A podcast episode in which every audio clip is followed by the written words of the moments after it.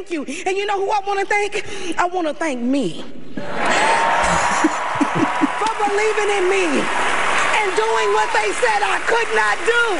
And I want to say to myself in front of all you beautiful people, go on, girl, with your bad self. You did that. Live from the Annex Wealth Management Studios at the Avenue in downtown Milwaukee, this is Wisconsin's Morning News. Here's your host, Vince Vitrano.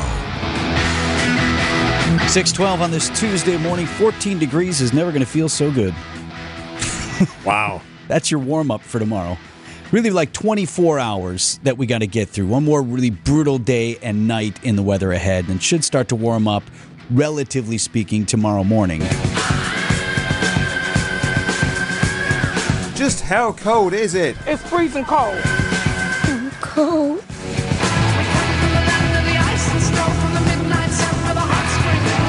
The Iceman cometh.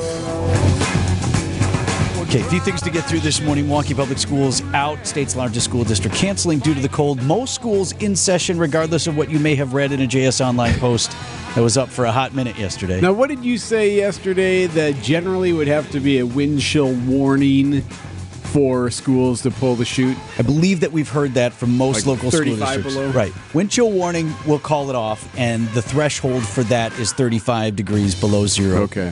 for the wind chill. We're knocking on the door, but didn't get to that this tickling it. morning. We're tickling So, it, Trying to figure out the MPS decision, nonetheless. Uh, there was, for a little while, JS had posted that schools, uh, Milwaukee and suburban, would be out today. It was up there long enough for every kid that my kids know to have heard. They're all bent out of shape over it. What they said, and, the, and then they, then it wasn't. But it's always the school. You got to always just trust the uh, Right. the email slash text blast that the school sends, shoots out. Text the word cold to 855 616 1620 for a full list. There are some private schools that decided to close today as well. I've been out of business since obviously Friday night. It was a significant loss. 9 o'clock, 11 o'clock, 12 o'clock yesterday, and we finally decided we're done. We went to a hotel and spent the night and got to watch the Packer game. Boy, could you imagine if we'd lost? At least you got that. Folks in Waukesha County talking with TMJ4's Julia Fello. Some without power for days. Power situation dramatically improved. We got most everybody here, E, back with electric power this Maybe morning. a couple hundred, some sporadic That's what it ones that maybe like. have even popped up in the last 24 hours. Some of these aren't even from Friday, per se. Thousands more having their power restored Monday. More than a quarter million customers at one point or another lost power uh, from Friday into yesterday. If you start feeling pain in your extremities or those exposed areas, that's probably a sign that it's getting a little bit too cold for you. Get yourself back into a warm environment uh, if at all possible. Gotcha. UW Health Doctor on that. So if it hurts, get inside. Right, but we don't. Like we always, well, it's Wisconsin. It's what you know. We know, but but then we don't. People still end up Yeah, in ER right. with You're right. frostbite, right? And uh, on a serious note, Milwaukee County Medical Examiner's Office uh, looking at three possibly cold-related uh, deaths, which is terribly sad. Two people found outdoors, another in a vehicle that he'd been using for shelter. So yes, it's winter in Wisconsin. It's been a brutal stretch with some more moderate cold on the way for tomorrow. Brandon Snide has sports coming up next. Time for an update from the Gruber Law Office's One Call That's All Sports Desk. Here's Brandon Snide. After beating the Cowboys in the NFC wildcard round, the Green Bay Packers are now shifting their focus to their next opponent, the San Francisco 49ers. Head coach Matt LaFleur meeting with the media on Monday, saying he's not going to adjust his approach despite a big challenge ahead this week. I think we just continue to take it one day at a time and try to get better each and every day and attack it the process the right way. And certainly, we know we're going against one of the elite teams in the National Football League. Certainly, the the class of the NFC. Um, they've got a lot of the same players that they've had for a few years now, and they've added some other freak shows over there. So we know it's a great challenge, but it's a great opportunity as well. And that's exactly how we'll approach it. Freak shows. Who did they add over there? Several freak shows. Freak shows, That's one of his favorite terms for guys who are. what did he call the other guy? The guy from the Cowboys, a freak of nature. Yeah. Right, he likes that word. A game wrecker. Yeah. Yeah. Coach talk. Not all new, all new not all good news was not all news was good in Sunday's win. Let's try to read that again. According to NFL Network's Ian Rapoport, Packers edge rusher, Kingsley Enagbare appeared to suffer a season-ending knee injury in that 48 to 32 wild card win. But yeah, it's going to be the next man up. That's just the mentality and the reality of the National Football League. And so another guy gets an opportunity and you know, we'll see where we're at at the end of the week. Packers set to face off with San Francisco on Saturday evening. Over to college hoops after dropping their past two games, the Marquette Golden Eagles got back into the win column on Monday afternoon, cruising to an 87 to 74 victory over Villanova. Kolek penetrating to the free throw line. Kolek still dribbling, and then gives outside right to Cam Jones. Marquette's got 10 to shoot. Step back three. Uh, no, Cam Jones good. Oh baby, that's sweet. Wow, that was a tough shot. Cam Jones is back. Easy, Marquette up easy eight. shot for a lefty though, going right. Homer and Tony Smith on the call over on 94.5 ESPN Milwaukee as Cam Jones would lead the Golden Eagles with 22 points. Tyler Kolek added 21. And with the win, the 17th ranked Golden Eagles improved to 12 and 5 on their year. When those guys play with that type of connectivity, poise, and aggressiveness, I mean, Cam Jones just had a different look in his eye. Tyler Kolek was the Tyler that we know. Yeah, when they play like that, it's it's it's huge for our team. Next up for Marquette, a road trip to St. John's on Saturday. And lastly, two more teams punched their tickets to the divisional round on Monday. The Buffalo Bills knocking off Pittsburgh 31 to 17. They'll face off with Patrick Mahomes and Kansas City next. And the Eagles, once starting their season off with a 10 and 1 record, they lose in the wild card round to the Tampa Bay Buccaneers by a final of 32 to 9. Next up for Tampa Bay, the Detroit Lions. So this much we know: we're not playing another cold weather game, barring the unforeseen Correct. in Florida. When we win on Saturday, then we'll play next Right. week in Detroit. Yeah, and so we'll end good. their dreams. You think so? You don't think Tampa? You don't give Tampa a chance against Detroit? They're playing better. Five wins out of their last six games, but Detroit in Detroit, bit of a different monster. Well, we'll see. 620 on Wisconsin's Morning News. We'll go live to Iowa for former President Trump's stunning victory and the race for second. We'll talk about it all with ABC News' Steven Portnoy next. Hey! Is this heaven? No. It's Iowa. And the first poll that actually counts taken in Iowa. Now on to New Hampshire in the race for the White House. I want to congratulate Ron and Nikki for having a, a good a good time together. We're all having a good time together, and uh, I think they both actually did very well. Former President Donald Trump stormed a victory in the Iowa caucuses Monday, getting just over 50%. Florida Governor Ron DeSantis at 21%. Former Ambassador Nikki Haley, 19%. Businessman Vivek Ramaswamy out endorsing Trump. ABC News national correspondent Steven Portnoy live in Des Moines, Iowa this morning. A couple degrees warmer than when we talked yesterday, Steven, so improving. Yeah, warming up to I think was it negative four now. I don't know. I got to check my phone, but look, uh, the, the cold had a depressing impact on turnout. I mean, uh, we have had 110,000 Iowa Republicans come out last night. The high watermark for a competitive Iowa caucus was eight years ago with 186,000. So as a percentage, this is a significant decline.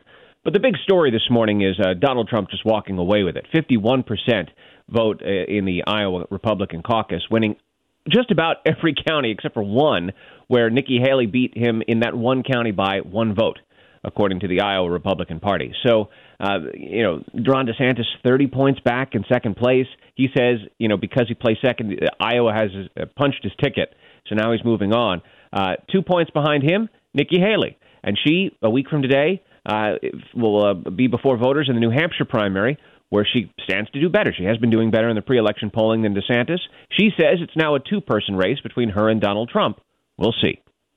Uh, talking with ABC News correspondent uh, Steven Portnoy this morning. He is live in Iowa this morning. So, uh, Steven, the 50% threshold is significant for Trump. Got just over 50% of the vote. Uh, because he was expected to win, there might be a tendency to, to focus on that second place race, and that is important. But, boy, more than half the votes for Trump, that's important. Oh, without question. I mean, if it weren't for the fact that, you know, we in, in politics, uh, you know, look at some of these statistics and say, ah, yes, but, right? You could say, ah, yes, but 49% of the Republican votes went to somebody else. That's true. And it is interesting that there is this race for second. But look, our entrance poll shows it. Donald Trump won in the cities, he won in the suburbs, he won in the rural areas, as you'd expect. He won among non college educated voters and, significantly, among college educated voters. He even won among independent minded voters, who, in, which is the group in which Nikki Haley did best.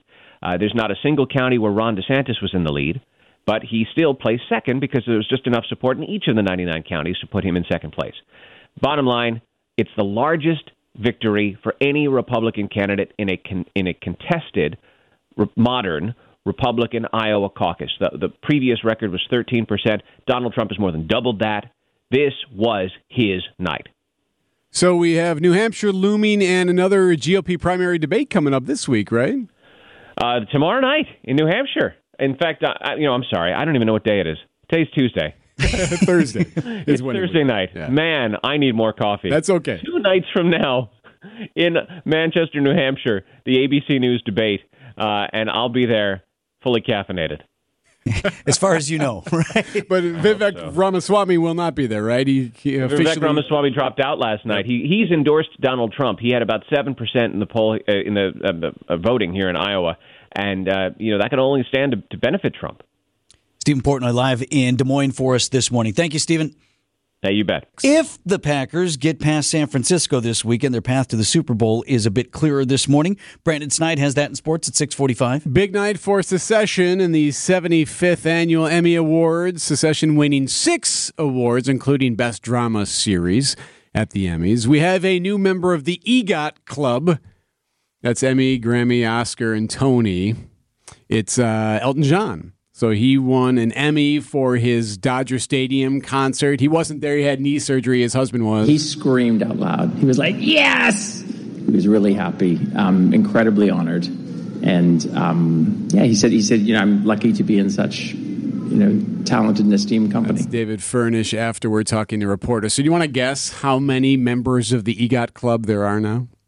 Fairly exclusive. Uh, yeah. 37? 19. Wow.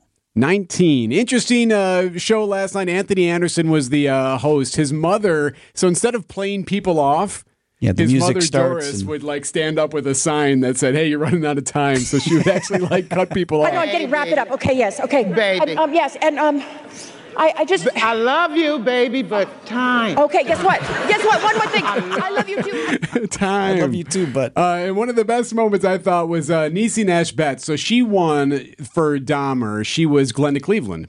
Okay. Uh, and she actually she mentioned Glenda Cleveland in her uh, acceptance speech, but she also I've never heard this done before, but I always appreciate you know me I always appreciate the uniqueness of someone when they're up there talking. Here's what she had to say. Thank you, my better half who picked me up when I was gutted from this work. Thank you. And you know who I want to thank? I want to thank me for believing in me doing what they said I could not do. And I want to say to myself in front of all you beautiful people, go on, girl, with your bad self. You did that. She's so cool. Yes, yes. So, yeah. So she took home an Emmy for the Dahmer show that was on there. What if that changes your perspective to, you know, like when you're not in a comedy or when you're not in a, you know, an uplifting film, you know, Dahmer's so dark, so oh, yeah. awful. Oh, yeah all that. I mean, obviously, your accomplishment is what it is. You played the role, but didn't sound like it muted her celebration. no, she enjoyed all. herself. Go on with your bad self. 639, we've got the WTMJ five day forecast coming up next.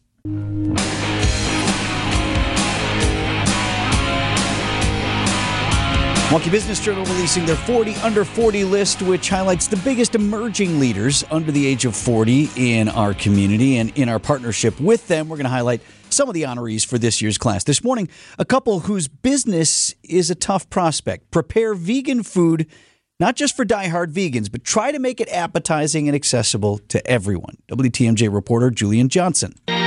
My name is Ariel Hawthorne. And I'm Brendan Hawthorne. And we are the owners of Twisted Plants. We provide vegan food for the community, vegan food that actually tastes good, that is sustainable, and what we believe is better for our bodies. I believe the difference we make is providing opportunity, one, for people to be employed. So we like that aspect of being a business.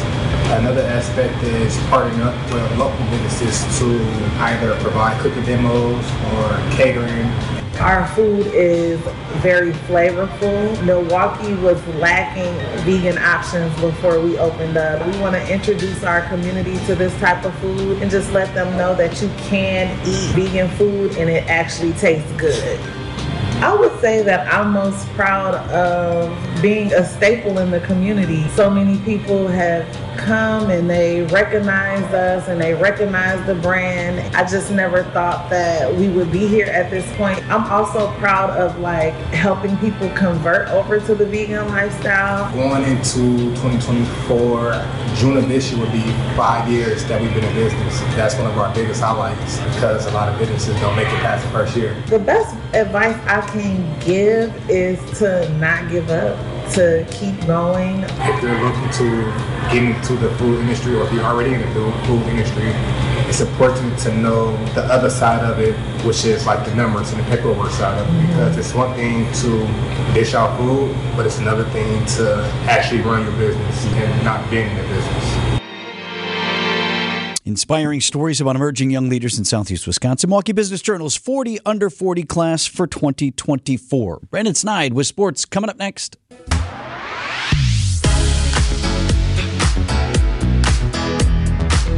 At 6:53 on Wisconsin's Morning News, bringing two-time Sports Writer of the Year, friend of the program, Lori Nickel. How you hanging in there? You're like, do you normally run and work out outside, or are you inside person until you do like one of your events? Do both, but what's tough is skiers wait all year for a lot of snow like this, and now it's like so cold that you can Right. we finally got the snow in. everybody wanted, right? Right. Yeah. I mean, there's a lot of good stuff you can wear, but you know, um, if you put Aquaphor or like Vaseline on your face or your skin, that helps protect it. Donald Driver taught me that like 20 years ago. So. Oh, pro tip. Uh, well, speaking of which, Lori, you know, Eric and I have been talking of like, so now that the Philadelphia Eagles are out, if the Packers keep this dream playoff run going, we are not going to have a cold weather game. And while you always like to be at Lambeau Field, and it's great for Wisconsin and for the community and, and all of that, There's no way that team wants to play at home. They'd Right? rather be in a nice, comfortable area to play. Yeah, I haven't asked the players about that too much because, you know, it was kind of always assumed that they would be on the road, and they still haven't really played a super cold game at home. The thing is, with with pro football now, there's so much technology that to keep their bodies warm. They, there's you know battery powered jackets. There's great glove warmers. There's things that they can stay warm. The issue now these days is two things: the playing surface, which is always a challenge, and even though Lambeau Field is considered the premier in the league, um, you know, there's only so much they can do. And then the other thing is always the wind. And Green Bay is a little bit windier than Milwaukee, and we're always windier than Chicago. So um, the wind will wreak havoc. So when you look at this very young receiving group, I don't think they would have. I think it might a cold weather game in Green Bay might have been an equalizer rather than an advantage. So I think they're probably totally okay with going on the road. You had an interesting piece I wanted to ask you about, Lori, because we sort of touched on it last week about all the comparisons between Jordan Love and his most immediate predecessor, Aaron Rodgers, and of course Brett Favre before him. But you, in mm. your piece, kind of explored the the relationship or comparison to Love and his coach Matt Lafleur. You know, it's funny. Matt Lafleur played quarterback. He changed from receiver to quarterback, and he played at a Division two school. So you're not going to find a whole lot of video out there on him. So I wanted to ask some of his former teammates about them to see what similarities are. We know what differences there are between Jordan Love and Matt Lafleur. You know, Matt Lafleur is a bit more intense. You know, there's the story about how he couldn't lose that. You know, the whole team like conspired to make sure that he wouldn't lose a video game uh, with the team the night before they actually played an actual game because they were so worried that Matt Lafleur would play terribly if he lost. Like he's got this personality he cannot lose. So like you know, 98 guys all made sure that Lafleur won his video game the day before the, their regular game. But so they're different that way. But here's how Matt Lafleur and Jordan Love are interesting, interestingly similar. Um, they're both very trusting. You know, if you make the squad and you're out on the field, um, you, they have so much trust in one another and in the system and the priorities. And that is very unique between the two of them. And the second thing is that Jordan Love is a classic pocket, beat you with his arm, beat you with his brain quarterback. And that is very much out of the you know Matt Lafleur and he are cut from the same cloth in that same situation. How many times have you seen Love almost get a delay of game penalty because he's what you know he's still surveying, he's reading everything, and how many times are you counting for those poor offensive linemen going one, two, four seconds, five seconds? They've got to protect to make sure that Love gets what he wants. That's those reads and that patience is right out of the Matt Lafleur line of thinking. So that those similarities there to me are really interesting and also a key to the second half of the season and, and the resurgence that this team has found. They mesh so well. And, and then the third part is their leadership role. They don't embellish. Um, they don't exaggerate. They're very straightforward, matter of fact guys, even despite the 20 year age difference. So I, um, but everybody was clear to say this is not a player's coach type thing. This is definitely Matt LaFleur's system. This is his standard. This is how he wants things. But the way um, Jordan Love buys into that and respects him so much to go along with it, I think is a unique uh, working relationship in Green Bay. Man, I hope we got at least one more week to keep talking about this, Lori. Thanks so much. Yeah, we'll see. We'll see. You never know.